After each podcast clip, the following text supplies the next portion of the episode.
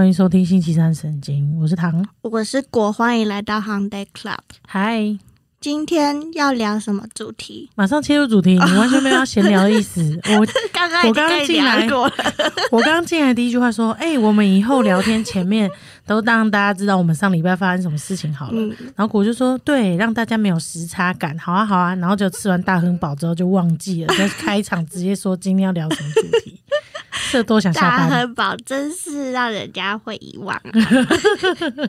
没有啊，因为我们上礼拜去了台中，哦，对对对，我们去台中玩，因为最近果果这是放暑假期间嘛，没错，还可以逍遥游一阵子。对，所以我们就去了台中。哦，对对对，我们吃了烧肉，之后中秋节会有中秋特辑，然后我们就去做台中烧肉国度的评比，这样子。哦，天哪，我现在还无法忘记那个牛舌哦，牛舌，我我最无法忘记是那个蛋再加上一百哦，那个蛋。哦。然后这次吃了台中烧肉，我觉得就跟台南牛肉汤一样、欸，嗯每一家都有自己的技法跟特色风格，这样。希望中秋大家可以去看，哦，那个好好吃哦！很好吃。我我天哪，我我现在有一种被推到天花板的感觉，我已经下不来了。你 二十几岁就享受四十几岁的生活了。我们最近很疯一个，哦，对了，可以跟大家讲啦，大家听到这集的时候，你们开始去看《换乘恋爱二》，好不好？因为跟我们一起看，然后看完以后我们就会来聊。真的很好看，那个太揪心了。我我跟你说，我这次我有忍住我的小心脏，嗯，我有跟着大家一起进入情景，进化了吗？有进化。那那我问你一题，嗯《换成恋爱一》你看完了吗？还没，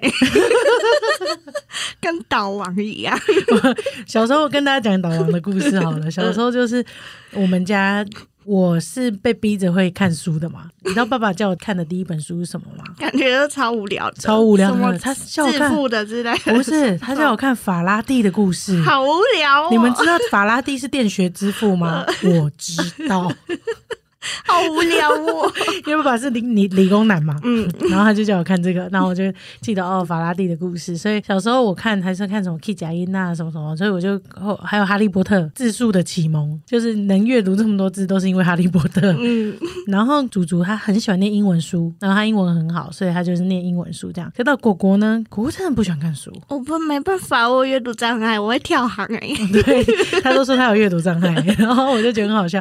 然后他就放了一本叫做《岛王》的书在厕所，那妈妈帮我选的，妈妈妈妈真的受不了。妈妈说：“爱国，拜托你看一点书好不好？”然后她就带我去成品挑了一本叫《岛王》，那时候还信誓旦旦的说好。我有我有你那个我脸，我高估我自己的能力了。那个导王放在厕所，因为在厕所的时候看书嘛，我已经看完了，我上一次厕所看完了，然后过几一阵子完，我就问果果说：“哎、果果，你那个导王看了看完了没？”果果就说：“还没。还没啊自，过了一个暑假都还没看完，”你到现在你有看完吗？没有。导我默默的把在说什么？我默默的把它放回书柜里面了。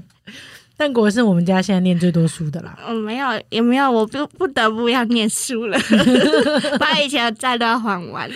但我真的不知道导王是什么，换成恋爱没看完啦。对啦，换成恋爱啦？为什么讲要念书啊？啊，什么？哦我说换成恋爱第一集还没看完。对，跟导王一样。嗯，第一第一季很好看，大家可以回去看，然后很揪心。那大家不知道换成恋爱的话，可以跟大家分享一下，它是一个恋爱实境秀的节目。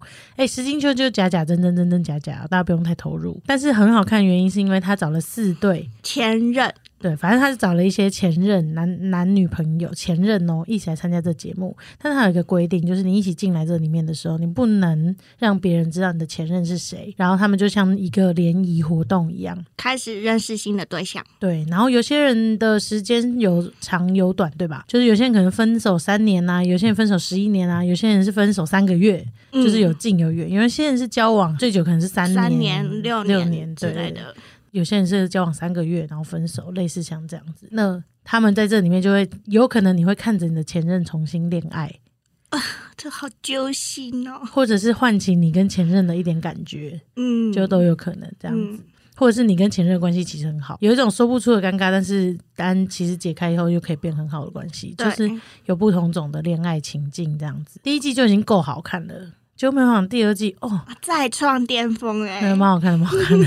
最近我们整个风靡，真的，我我待在他们家看到三点还不下，还不还不回家。啊，对，所以我们就是已经想好，就是到可能到中间快结局的时候，我们可以来聊一次的。好，我们可以邀请静他们一起来，对对对，A B 栋室友集合。好好赞哦！好，那今天主题到底是什么？好，终于要聊今天的主题了。嗯，就今天的主题呢，其实是一开始是因为有一个听众他在我们的 Apple Podcast 下面留言，嗯然后说他最近在考心辅所，就是心理智商辅导硕士班，就你念的那个。对，就是我念的。然后他想要知道一些关于考试的一些 paper 啊，或者是念了幸福所之后的生活，所以我们就决定做一集叫做《幸福所的考试攻略》这样。你你现在很得意，因为你是不是很 拜托，我都舒服的考上，我已经实习完了，我跟你讲。所以可以跟大家分享这样子。对，因为之前我们是有跟大家分享，智商攻略，的对？嗯，就是大家真的遇到困难，然后想要知道怎么样去做智商的。这一次我们就反过来从照顾者的角度，就是怎么样成为一个智商心理师的第一步 的第一步。智商心理师养成计划。对对对，第一集他一定要考上心辅所才有办法当智商心理师吗？所有的智商心理师在法律上的规定，如果你要有考试资格的话，都要念心理辅导相关的研究所才可以去考。所以它比一般的门槛再高一点点。比如说跟其他的师类型的，呃，嗯老师的条件可能是你一定要修过那个教育学程，对，你才有办法考。那他的条件就是，呃，一定要念过心辅所才有办法。对那全台有多少心辅所？其实这个我没有细查，但是我知道公立私立都有。然后他们每一个学校的专长不一样，懂他们专攻的领域不一样，所以挑的是学校的专长。所以我在考之前，我可以先想想看，我想要大概走哪个类型。对，像什么师大啊、国北啊，师大是什么啊？因为智商本身是从教育系发展出来的，所以它隶属在教育体系之下。那师大的专长，想当然尔就是培育出辅导老师啊，或者是师范相关的、嗯对理解。专业。所以师大其实出来的风格是非常的一致啊，然后很明确，你会觉得哦，对，老师。的感嗯。觉，但像国北出来的风格，国北是我那时候考试的梦幻学校，国立台北教育大大学。因为国北教出来的学生比较灵活，像我念的是实践的家庭智商与辅导硕士班，一听就是知道说实践的特色就是以家庭为主。那像东吴啊，他们就是以工商心理学。嗯你本身也是念实践大学的嘛，我大学的时候是念实践加儿系，所以这也有脉络的。嗯实践的本身跟心理学相关，也是从加儿系去做延展，家庭儿童发展学系，延伸这整个脉络，所以实践的强项是家庭。家庭你感觉到国北教在面试的时候很灵活，对很灵活运用上。那他跟实践的呃往家庭发展，他的专长是什么？其实都有哎、像他们会学一些荣格的啊，然后学一些心理剧啊，就是看他们跟的老师是什么专长。这样，我如果我们可以想象的话，就是全台有两大。厉害的智商所，一个就是师大，因为本身它就是从师大先开始的，然后发展出来的很棒学校。那另一个就是国北，所以一个属于名声非常望名门望族，嗯然后另外一个属于呃灵活望族。对那另外这样子看来，那你们比如说像你在念实践啊，或者是其他的学校，就是因为有这两大占据之后，他们必须开发出自己的专长，没错，就是这个意思。所以实践大学开发出了自己家庭的部分。对，对其实我也不能完全代表所有幸福所的考生来讲这一题，但是我可以代表家之所。嗯就是我以家之所的身份考生，然后来告诉大家如何考上实践，这样 OK。你的意思说，听完这集你不保证 大家会上自己想要的新辅所，嗯，但是听完这集可以对考上实践家之所有百分之八十的把握。没错，OK，你是家之所在培养的人脉、欸。我是啊。那我们就分前中后好了。嗯，第一个步骤应该是说你要怎么了解你想要做这件事情，对吧？那你刚刚有讲到说，如果想要考智商心理师，第一个条件是我一定要念过研研究所究所。那第二个条件是什么？当然是要知道为什么自己想要做这件事情。哦，理解。别人都问说，心理师跟志工有什么不一样？都是助人者，那你为什么不当志工就好？有薪水跟没薪水嘛？对，结论就是心理师赚的比较多。是哦，没有啦，开玩笑。笑。因为其实心理师是透过专业的训练，帮你从问话的技巧里面，然后去梳理一些你对生活有困扰的问题。志工的话，比较像是我因为我想要这么做，所以我去帮助了这些人，但是那个东西比较是主观的。那我试着讲讲看，嗯我世俗眼光的看法。志工比较像是教友，只要你心里有虔诚，你想要入教，然后经过他们一定的方式，然后你就可以就是帮助得到大家，跟帮助到你的信仰，这样子去帮助。但是心里是比较像是神职人员，就是说你想做这件事情，但是你需要经过重重关卡跟专业训练，你才有办法布道，把你的理念跟想法传递给大家。对，我觉得你的比喻非常 match。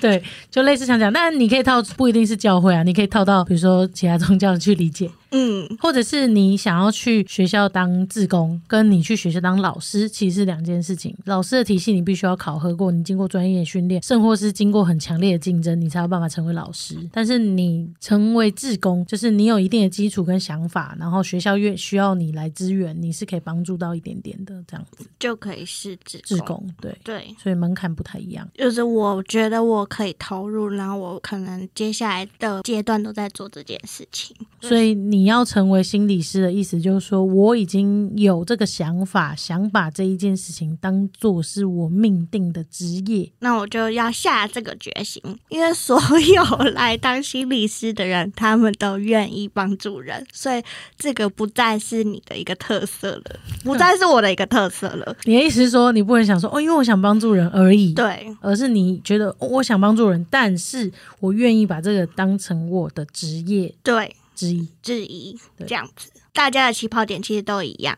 那你要如何在这些起跑点上，你又再更杰出一点点？嗯，就看就要找到自己的人格特质的不一样。那我初步的想到这些事情，接下来我要准备的就是考心辅所，对吧？对，那全台有这么多心辅所，我应该要怎么去设定目标？首先你要先知道你想考哪一个类型的心辅所。其实通常在考试之前，我我啦，我自己会先去看各校他们开的课程。那基本上可以分成亲密关系，亲密关系是不是就是指说在跟那个婚姻夫妻，有时候有些夫妻肯谈伴侣之间，伴侣之间的亲密比较像是有依附的对象的那种亲密感的关系。亲密感的关系，就是对恋爱方面的。像你在做的同志议题，应该也算亲密关系的一环。只要是跟你的伴侣之间的关系，就是亲密关系。然后跟人际关系、朋友啊、职场啊，或者是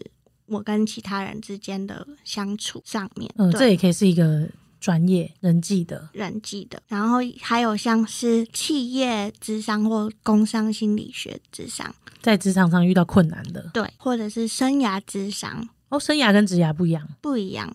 职生涯只有在职场上，嗯。可是生涯涵盖的可能是我整个人生的所有议题规划上的，然后跟比方说像身心的疾患，哦，就是本身可能进入到忧郁症这样子的疾病，或者是其他身心上的疾病的专业，但其实有点环环相扣，对吧？对，因为人脑太复杂了。嗯，对，就是看你专攻的是哪一个议题，这个东西比较像是切入点，嗯，就是我从这个地方先出发，然后去分析它的议题主题。那如果以人来为单位的话，个别智商就是一个人。那如果说伴侣智商就是两个人，我跟我的伴侣，或者是婚姻智商就是我跟我的另一半这样子。那再来就是原生家庭的家庭智商。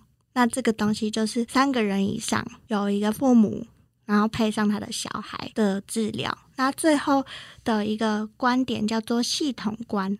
那他对照个人，就是一个人是一个人，那系统就是个人所处的环境都可以称作系统比方说家庭的系统啊，或者他待的学校都是。所以从不同的观点，我们可以切入的角度不一样，就可以帮助他治疗。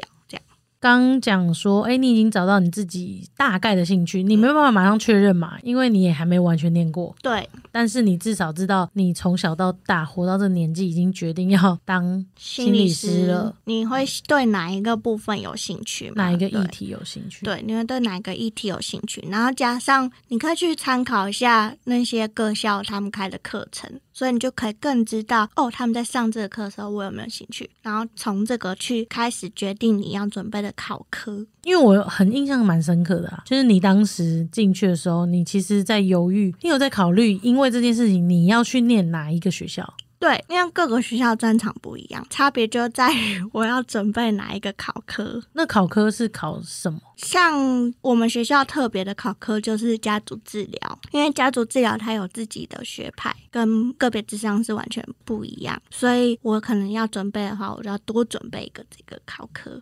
那会有哪些考科？基本上可以分成智商理论与技术嘛，再来就是心理学、普通心理学、心理学概论的意思，然后跟统计学，因为你要做论文或者是你要嗯田野调查。对 所以你需要会统计这样子。最基本的是这三个考科。他会考你一些基础的，是不是？嗯，所以有些人在大学可能已经学过了。对，有些人在大学已经学过，像心辅系的学生，他们比较吃香一点点，因为他们在大学就会学过这些东西，所以他们在准备上就比较容易。但像我是相关科系，那我在准备上我就没有那么清楚，所以我那时候就要从头开始读过。那你那时候是怎么从头开始读的啊、我那时候因为要在短时间内学会这些东西，所以我那时候报名补习班。这样，嗯然后补习班蛮好的地方就是他有帮我整理重点，然后在短时间内学会所有的东西。所以有心辅所的专门的补习班，就像外面补数学、补国文、补英文那样。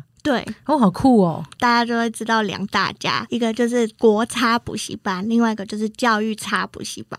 OK OK，就这两个所就会教刚刚的三大考科。对，然后你刚刚有说曾经大学念心辅系的，就会比较吃香一点，也就这三大考科它有一个基础在了。对，但没有念过的人也不用担心，你可以去补习班补习，或自己从头开始念这样子。对然后你那时候是不是有设一个梦幻校系？有啊，绝对的啊，因为诶、其实考智商真的不容易诶、因为基本上好的学校的录取率是三趴到九趴，好低，真的很难考。心辅所那么低，那智商是不是更难考啊？智商是就是因为已经过了这个，所以相对来说，就是我们所有考科平均只要六十分就及格了。哦但是在成为心辅所的学生是最难的，因为那个录取率实在太低了。好像猎人试验哦，当当猎人超难，但当成猎人之后、哦、，OK OK，了解。但是因为我那时候是真试入学，所以我其实没有考到笔试。哦，所以你们考研究所一样会有两种入学方式，对，一种就是面试的，然后一种就是笔试加面试，所以面试叫做真试，然后笔试的叫做考试入学。那你可以帮助的就是真试入学是吗？我可以帮助的就是真试入学啊，考试入学的部分就是需要各位的去补习。多担待一点，多念点书。对，呃，我可以帮助你们的就是过了那一关之后见到教授的部分。OK OK，好。那有些人可能不是像你，就是念完大学之后就直接考试。你在进去之后，是不是有遇到一些不一样年龄层的人，跟你一样在补习班补习？智商界的年龄层分布很广诶、因为有那种跟我一样是应届的考生，或毕业一两年的考生，然后也有是他们已经在职场上工作十几二十年了，然后他们自己也有家庭了，然后有些他可能是本身就是辅导老师，或者是他们过去可能是工程师。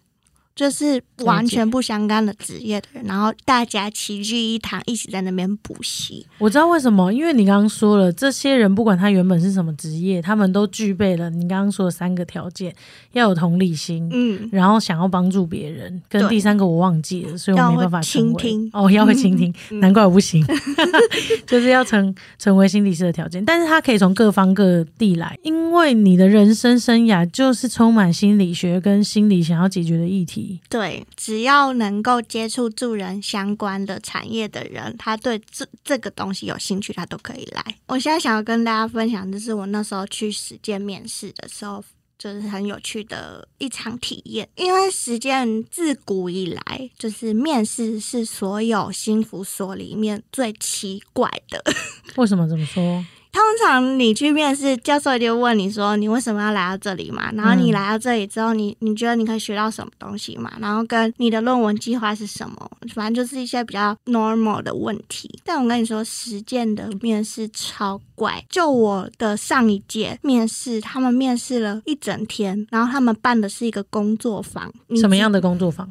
可能是之上工作坊，然后有一些戏剧的表演，你根本不知道老师教授在面试什么，因为你就是完全的参与其中就好，然后不知道你也不知道他选人的机制到底是什么，就是人格特质吧。但是你根本不知道他评断什么标准，所以你越是表现你自己，嗯，越是表现就越没机会。对你只能做你自己的样子，然后合不合教授口味？其实教授也在挑学徒吧，就是喜不喜欢而已。对，合不合嘛，对不对？嗯。然后就是我那一届去面试的时候，我没有到面试一整天，但是我的面试也很怪，就怎么说？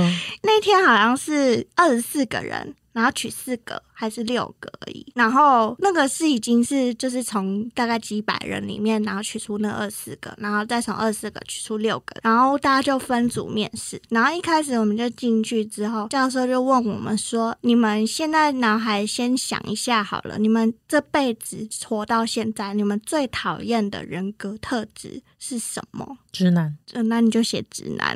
不行啊，我就绝对考不上。那你把直男换一句话说。是什么？你说我这辈子最好父权主义的人吧。哦，父权主义的人，OK，那你就会这样写。那你就把纸条上面写父权主义好了。那我那时候好像是写自私吗？然后有些人会写什么权威啊，有些人会写没有同理心啊，什么之类的。然后教授就说：“好，那你们写完之后呢，你们就把你们这些特质丢到桶子里面。然后现在三个人，三个人一组，那你就从这个桶子里面呢，每个人都抽出一张纸，然后你抽到什么，你就。”要扮演那个特质的角色，这样。然后呢，我们那组呢就抽到就是刻板刻板印象的展演。对，然后自私、固执跟爱管闲事。然后教授就说：“好，那你们抽到这三个特质之后，你们要演一场家庭的戏嘛，然后把这三个特质串在一起，这样。然后我们那组就演有一个。”自私的媳妇跟一个爱管闲事的女儿，还有一个固执的妈妈，三个女人之间的故事。嗯，妈妈因为她固执，她生病，但她不想去看医生。然后女儿一直都叫妈妈去看医生，因为妈妈女儿很爱管闲事。然后媳妇都漠不关心，就在旁边也没有讲什么。然后女儿就觉得她很自私，这样。那时候我就演媳妇，还蛮有趣的。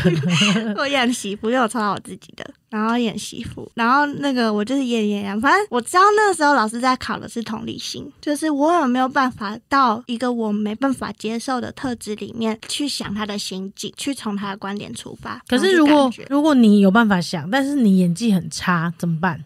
那你就上不了啊，所以所以演技也是考验的一环。对啊，反正后来老师就问我们说：“哎，那你扮演这个角色的时候，你有没有什么样的心情？”这样子，想当然他就在问同理心嘛，所以你那时候你一定要回答说：“哦，我知道，这其实很多时候自私是从不同的视角出发去看待的。那也许从某一个角度来看，他是自私的；可从另外一个角度来看，他他只是因为他不是他们之间。”关系的人，所以他没有办法参与这件事情。那二四个答案不都长一样？没有，那是因为你有同理心，所以你讲得出来啊。但是有些没有同理心的，他就讲不出来啊。OK OK，对吧？笔记对，意思就是说，你要知道老师在考什么，你要知道老师这时候在用的是你的投射，还是他这时候在考的是你的同理心？你要会有同理心的回答。了解，基本上必须得很诚实的做自己。这件事情才会真的能够让他认识你，然后让他知道你到底适不适合这个地方。那你觉得什么样的人的条件适合念实践吗？嗯，我觉得不管是考上哪个学校，最重要的是你要让老师知道你为什么会想要读，跟你的动机到底是什么，然后你的热忱在哪里。在面试之前呢，我们要先写一个自传，嗯然后你可以写当时被智商帮助的原因啊，或者是你当时会想要念智商的契机是什么。那那时候我回去想了一下，我从小到大我所接收到的一个环境的养成啊，或者是我跟其他家人之间关系。的变化嗯等等的，那我就回想到说，哦，其实小时候我们家里发生了重大事件，会让我对于关系这件事情有兴趣。特别敏感，啊特别是特别有兴趣。对，然后特别是在家族这个方面，就是我们家庭之间的关系的变化，然后我特别对于一个人的形塑或者是他一个人格的养成是特别重要的。因为我们家三个女儿确实就是同一个家庭，但长八百种样子，这样你就握有一个很厚的底子，让你知道你为什么想做这件事情。所以这个东西其实呈现在教授面前就会更有利。就是影如何影响着你，对这对样子，因为这个很深层嘛，嗯，然后你也仔细想过这件事情，对。你有发现到这件事情，对我有发现这件事情，然后我更确定这就是我想要读的，那每个人的角色可能不太一样嘛。嗯，有些人可能是经过职场，然后他进入到职场之后，发现哇，他了解这个体系跟这个系统会对某个人的心理造成什么 impact、嗯。什么冲击，然后。但是他觉得这实在太痛苦了，他被人家帮助过，他想要帮助这件事情，或者故每个人的故事可能长得完全不一样，一样，他可能曾经遭遇过什么重大转变，然后他决定要放弃他原先的职涯，然后来做这件事情。知道自己的故事跟如何转变这件事情很重要，这样。了解，而且这个跟我觉得，当心理师在考这件事情的时候，我觉得很特别的一点是，智商这件事情，它是一个比较软性的东西。你可以经历过人生不同的历练，它需要的是不同面向的心理师，因为它的条件就是你要同理各个角色的人。那你去当过工程师，你才知道工程师的辛苦，你才有办法回来帮助工程师。你是同志，你有身身心灵上这样子的经验，嗯，你可以更深刻的帮助同志族群，这样子就是依据生命经历的不同，不管在什么时候，你想做这件事，你都可以做。其实面试要知道就是你要知道你自己念这个所的动机是什么，然后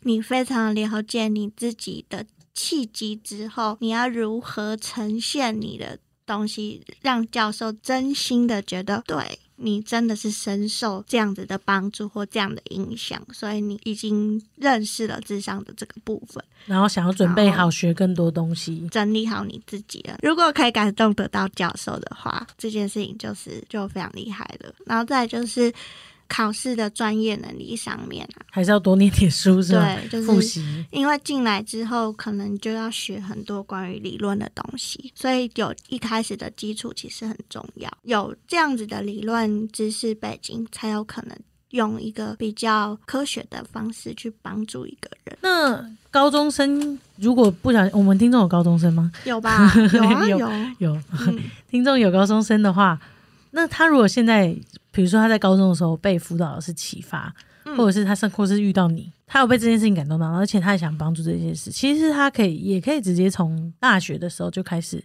啊对，慢慢培养。就是你，如果你现在在高中的话，然后你要选科系，对不对？科选科系一定会有备审资料嘛，你就可以写你在高中的时候曾经受过什么样的人的帮助，然后那个帮助给你了哪一些领悟跟改变。可能是仔细的描述自己本原先的伤痛，然后你嗯受到什么样的帮助，以理清整个脉络，你让你自己做这件事情的时候更有力量，这样子。然后你就可以把这样的故事写下来，写说你有什么样的人格特质。嗯，还有现在回去念书，因为国音数字社都很重要。哎，真的很重要，真的。我觉得我的脑袋可能到研究所才开始。